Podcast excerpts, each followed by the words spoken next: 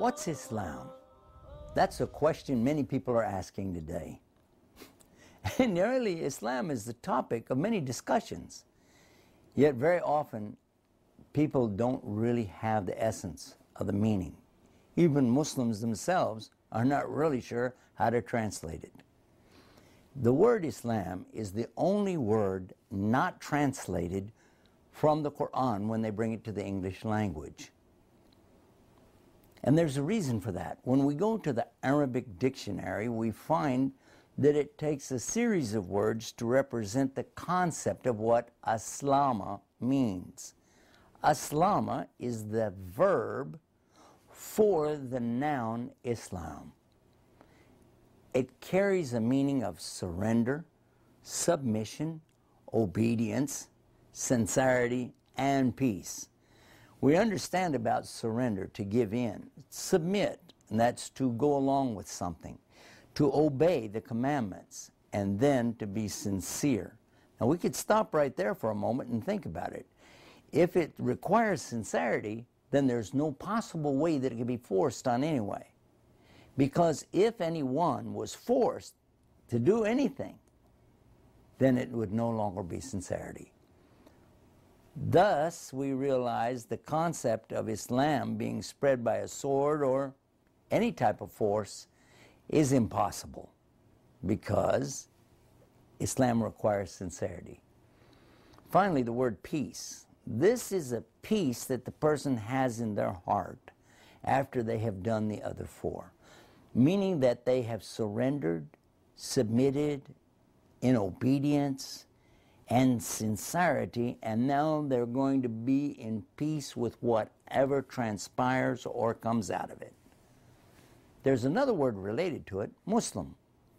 For you and I, we might not think the word Muslim would be to Islam, but that's because in Arabic you use a prefix mu before a verb to denote the one performing the action, whereas in English we use er, the letters er, as a suffix at the end of the word to represent the one who does the action, like walk, er, talk, er, think, er. And then in Arabic, you put mu ahead of it. Adhan, mu'adhan, one who calls the prayer. Salli, musalli, the one who prays. Safar, musafar, the one who travels. This helps us to understand that word, Islam. But what does Islam imply? We talked about the meaning, the etymology of the word, but what does it really imply and what is it about? What does Islam have to do with Allah? Is Allah God? Is there a purpose behind all of this? Who is this God? Who's the Ilah? And in fact, in Islam, the most important subject is Allah. Allah does not exactly translate into the word God. And that's because the word God in English only has one form, God. Whereas in Arabic, the word Allah comes from Ilah. And Ilah is anything worshiped. Anything can be a God, a rock, a stick, a stone, a bone, things made with the hand, things that you could put out on a shelf or carry along with you and worship could be the stars, the moon, the universe, whatever a person worships, that's their ilah.